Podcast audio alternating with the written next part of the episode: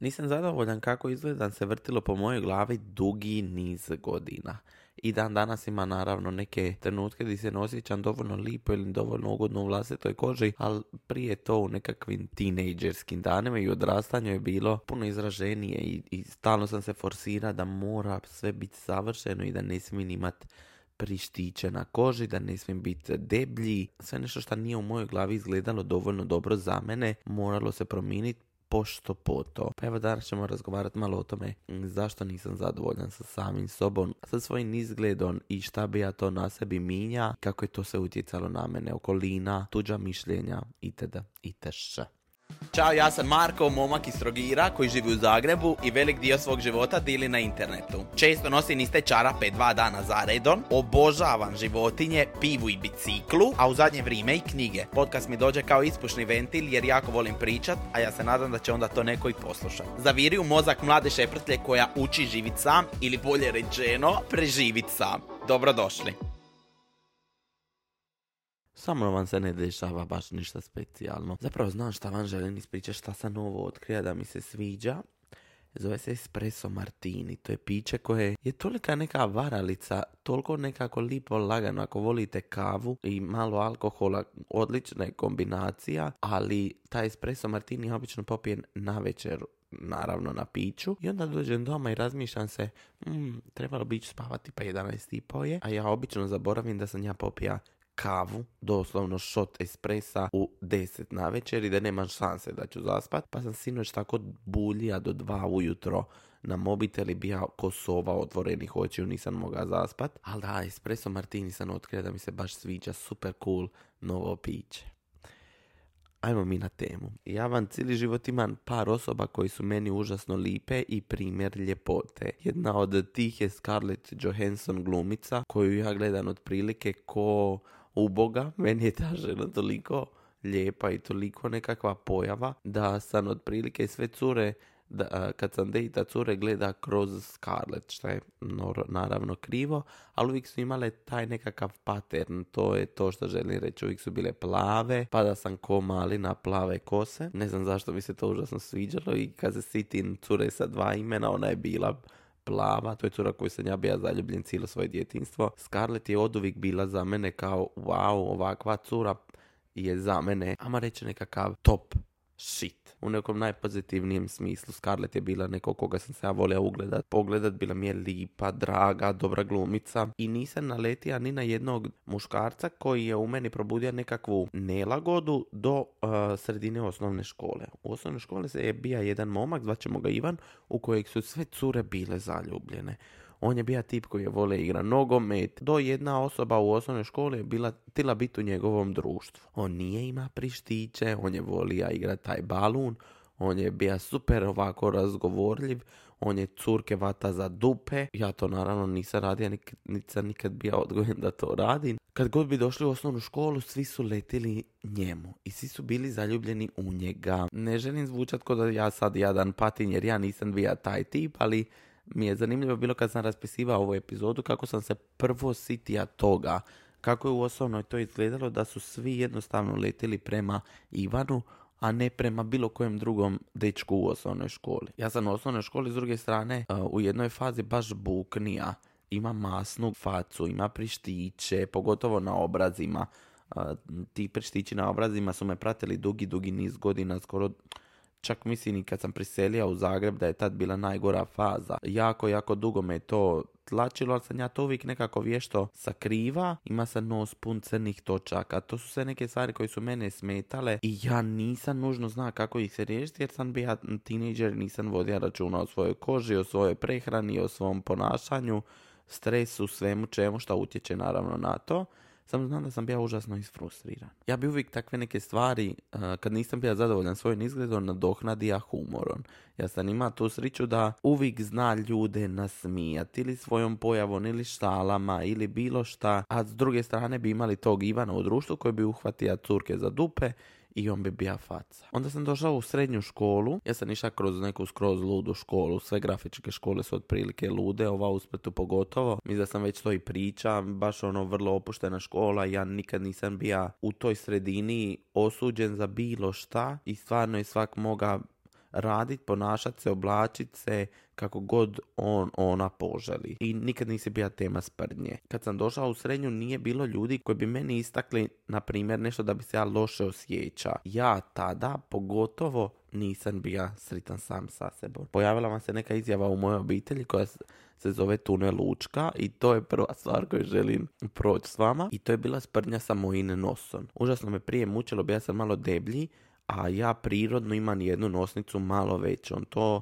osobe rijetko kad primijete i ljudi, obično kad im ja kažem da imam problem sa nosom, me gledaju i kažu, aha Marko, zašto? Ali jednostavno kad nešto na sebi vidiš i tlačite, nije mi trebalo dodatan taj puš, tunel Lučka je nastala kao zajebancija jer ima nos kao tunel. Da vam opišem sad malo svoj nos. Kad sam već počeo pričati o njemu, imam šire nosnice na nosu i ko malo ga me to užasno tlačilo i onda bi ima svoju mater koja je rekla aha, evo nos tunel učka. To je ona se govorila kroz šalu i ja apsolutno ženu razumijem da se ona zajebavala, ali je to na mene toliko u nekim momentima, toliko me to šticnilo i toliko bi se osjeća glupo jer aha, nemam ravan savršen nos ko što imaju neki drugi ljudi. Onda sam se udeblja. I to sam se baš, baš pošteno udeblja. Pogotovo u prvi, prvom i drugom srednje prije svoje druge operacije srca. Prvi put da sam tad osjetio šta znači jest iz neke nervoze i neke anksioznosti, ali u tom momentu nisam znao da je to anksioznost. Ima sam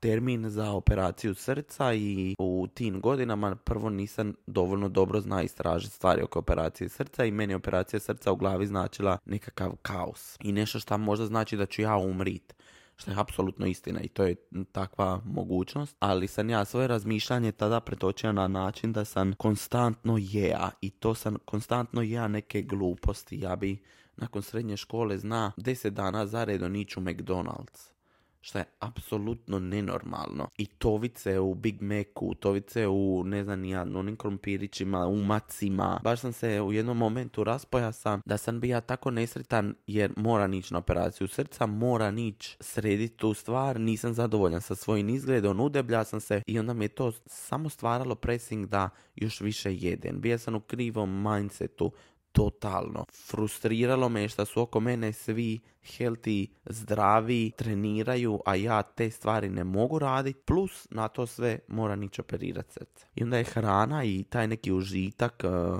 zagris taj burger koji je stvarno meni jako fin, uh, bija izlaz.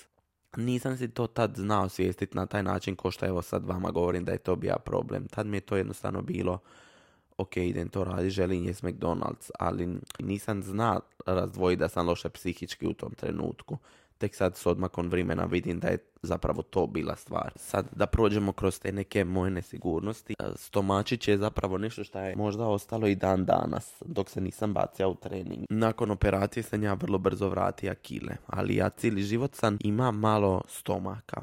Cijeli, cijeli život. I onda odlaskom u Indiju, u Indiju sam ima 78 kila i tijelo mi je bilo kao da sam još uvijek tinejdžer i nekad nakon Indije vrlo brzo kako sam tamo izgubio dosta kila meni se faca promijenila uh, i ugovorio sam trenera i rekao ok ja želim raditi na tome da meni kad legne na bok uh, stomak se ne preliva nego da stoji ravno. Nemojte me krivo shvatiti, ja sam cijeli život okružen ljudima koji su i imaju previše kila i trebali bi smršaviti. Ja nikad na drugoj osobi to nisam gleda da je ružno. Kad ovako nešto pričam, stvarno pričam isključivo samo za svoje mišljenje. Ja sam uvjeren da nekim ljudima stoje kile. Moj stari ima cijeli život višak kila, ali ja ga ne mogu zamisliti kod mrš, ko mršavoga. Njemu jednostavno stoji da bude ko od brda odvaljen, kako mi kažemo, jer je on čovjek mazgun, ogroman je. To njegovo njemu stoji. Na meni je to izgledalo meni ko meni ružno i tlačio sam se da bi se uvatio za stomak i ima šta uvati. I onda bi ima prijatelje koji bi došli, aha, di je skvik, skvik, i uvate me za stomak. Te neke male situacije di bi uvijek navlačio majicu priko stomaka da se ne vidi on i povlačio da to izgleda ravno, a da ne izgleda deblje su me toliko izbacile iz takta da sam onda rekao, ok Marko, riješa si svoje stanje psihički, ajde riješi sad fizički na koji god način možeš. Tu je naravno uvijek bilo prepreka i što se tiče srca i dan danas, meni se ne preporuča trenirati srčani bolesnici poput mene bi trebali izbjegavati trening. To ništa ne smije biti jako naporno, jako teško, što automatski znači da ovaj proces ako ja već želim izgubiti kile i biti malo fit, mora biti znatno sporiji nego zdravim ljudima. Tako da sam te stvari nekako prihvatio i rekao sam sebi, ok, ne moraš više jest McDonald's, ne moraš se više toviti u slatkome, jer slatko ti ne treba više nadoknaditi taj moment da si negdje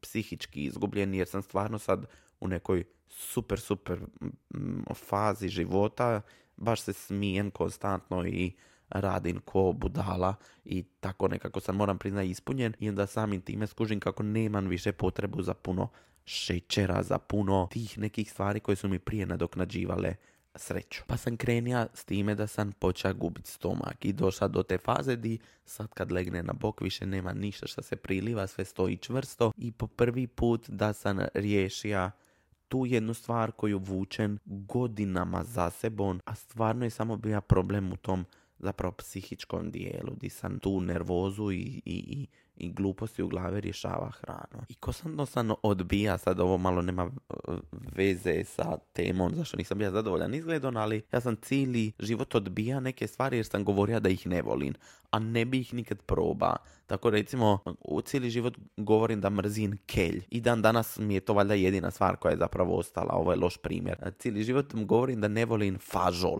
grah, ne znam kako vi to kažete, ili pasulj, sad znani na srpski. Cijeli život govorim kao ga ne volim, a zapravo ga volim. Nema, nema razloga da ne volim fažol.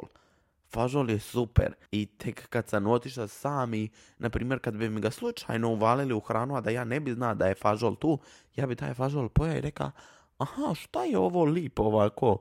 Bobičasto. Ja bi uvijek govorio da bobičasto zeleno ja ne podnosim. Pa sam otkrio mali milion tih zelenih namirnica koji su mi super u zadnje vrijeme. Obožavan edamame se zove. To je, mislim, grašak od soje, odnosno plod soje. Tako full zanimljiv, hrskav, dobar za zagris. Trebalo mi je puno vremena da se naučim da je i zelenilo zdravo. Mora napraviti pauzu jer mi se piški, idem se popiškit rano je ujutro, ja sam se probudio ima 15 minuta. Ko što sam rekao, na drugima mi nikad nije smetalo i tako meni jako puno ljudi prilazi na dnevnoj bazi da bi se slikalo sa mnom i govore kako ovaj podcast nešto šta im je baš puno pomoglo i ne želim da ovo izvuku iz konteksta ko da ja, na primjer, ne volim vidjeti takve stvari na drugim ljudima, što je skroz krivo. Kažem vam, znate u kakvoj sam okolini odrasta i stvarno smo mi svi različiti. Odnosno, ono što želim reći je da ja na drugim ljudima ne primijetim takve stvari. Ja ne primijetim jer neko ima više kila ili ima manje kila ili ima preštiće ili nema preštiće. Evo ja iskreno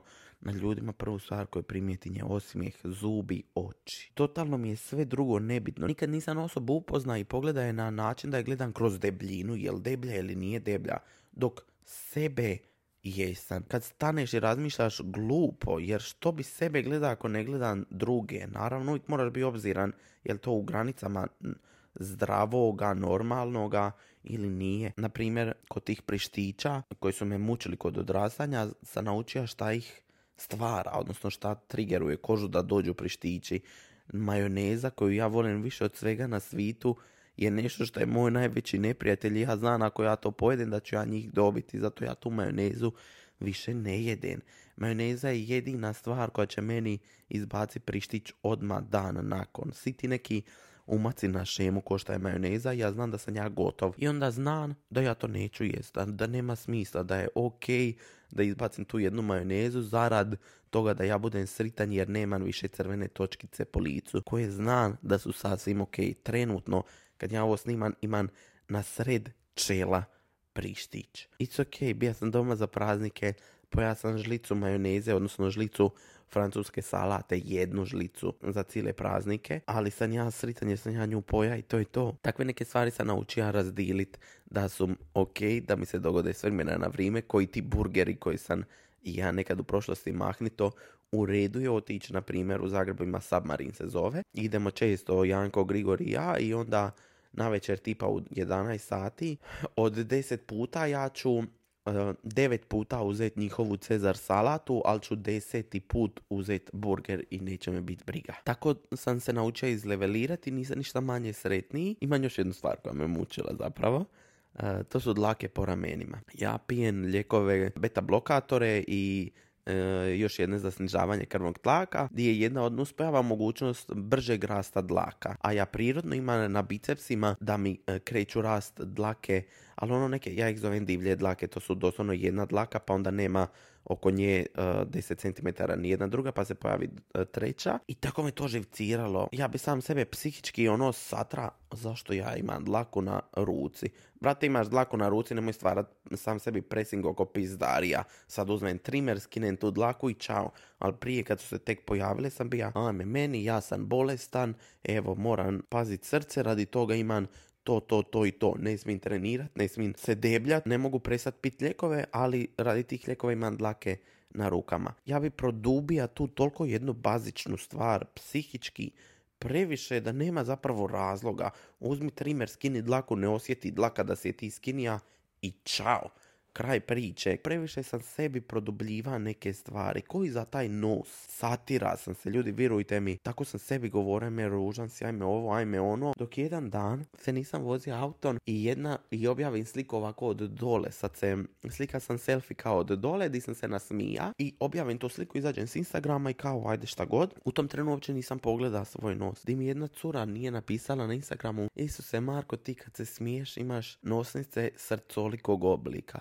blago ti se. I ja vratim se na tu sliku i pogledam, ja sam cijeli život bio toliko nesritan zašto mi je nosnica malo veća, a zapravo kad se nasmijen imam oblik srca na nos. I tako neka glupost je meni promijenila mišljenje da ja sad svoj nos volim više nego išta na svitu. I tako sam bija zaluđen nekim stvarima i nisam vidio te neke pizdare koje su drugim ljudima možda simpa. Onda sam se krenio baviti društvenim mrežama i shvatio vrlo brzo da su društvene mreže te koje su zapravo bile ogroman trigger također da ja stalno razmišljam je li nešto dobro na meni ili nije.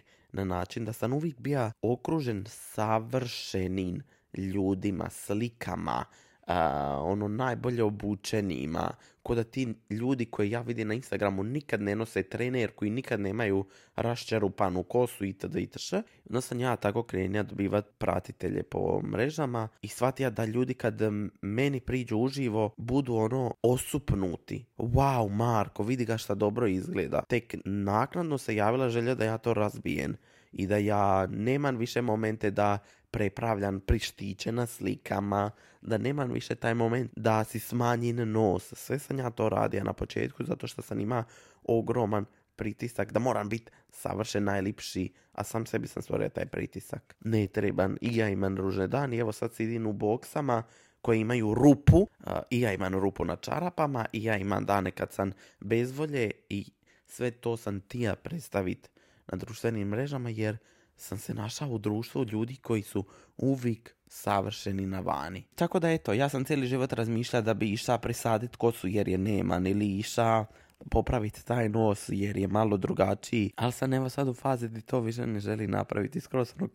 sa svim tim tjelesnim stvarima. I ispričat ću vam još samo jednu priču. Kad sam operira srce po drugi put, odmah nakon, sam stupio u fazu gdje su mi krenule rast dlake na tijelu i po prsima sam počeo dobivati dlake i svima je reakcija bila, aha, super, moćeš sakrit rez, neće ti se vidjeti rez na prsima da si ima operaciju. I je, ja kad pustim dlake na prsima, ja nemam taj rez, taj se rez više ne vidi, ali ja taj rez toliko volim da ja sebi namjerno liti skidam dlake. I skidam dlake zato što je to jedini put kad ja mogu vidjeti svoju kožu tako više i češće zapravo golu. Tako da ja baš liti namjerno radi sebe i svog zadovoljstva da vidim kroz šta sam prošla, skinen, streaman sve te dlake i uživam u tom nekom pogledu. Tako da te neke, na primjer, stvari da imam doslovno preko cijelih prsa ožiljak, mene ne zanimaju. I jako često dobiješ puno, puno pogleda, zato što ljudima nije baš svakidašnja situacija da vide nekome prsi cile ono u ožiljcima, ali to je baš dio sebe koji volim i toliko sam ponosan na sebe što sam to sve prošao, da evo ti ožiljci kad čujem da ih neko želi sakrit, meni bude ža, ja ih volim, to je samo rezultat toga šta se ti proša i nisam volio tu ekipu koja je govorila masakri šta ima veze na raščeti dlake. Neću dlake po prsima, želim da svi znaju da sam prošla kroz dvije operacije srca jer sam baš faca radi toga jer sam prošla. Tako sam si ja te stvari počeo smišljati u glavu i ne dozvoliti da bilo kakav komentar na mene previše utječe. Hvala vam što ste me poslušali i čujemo se vrlo brzo u novoj epizodi podcasta. Ćao!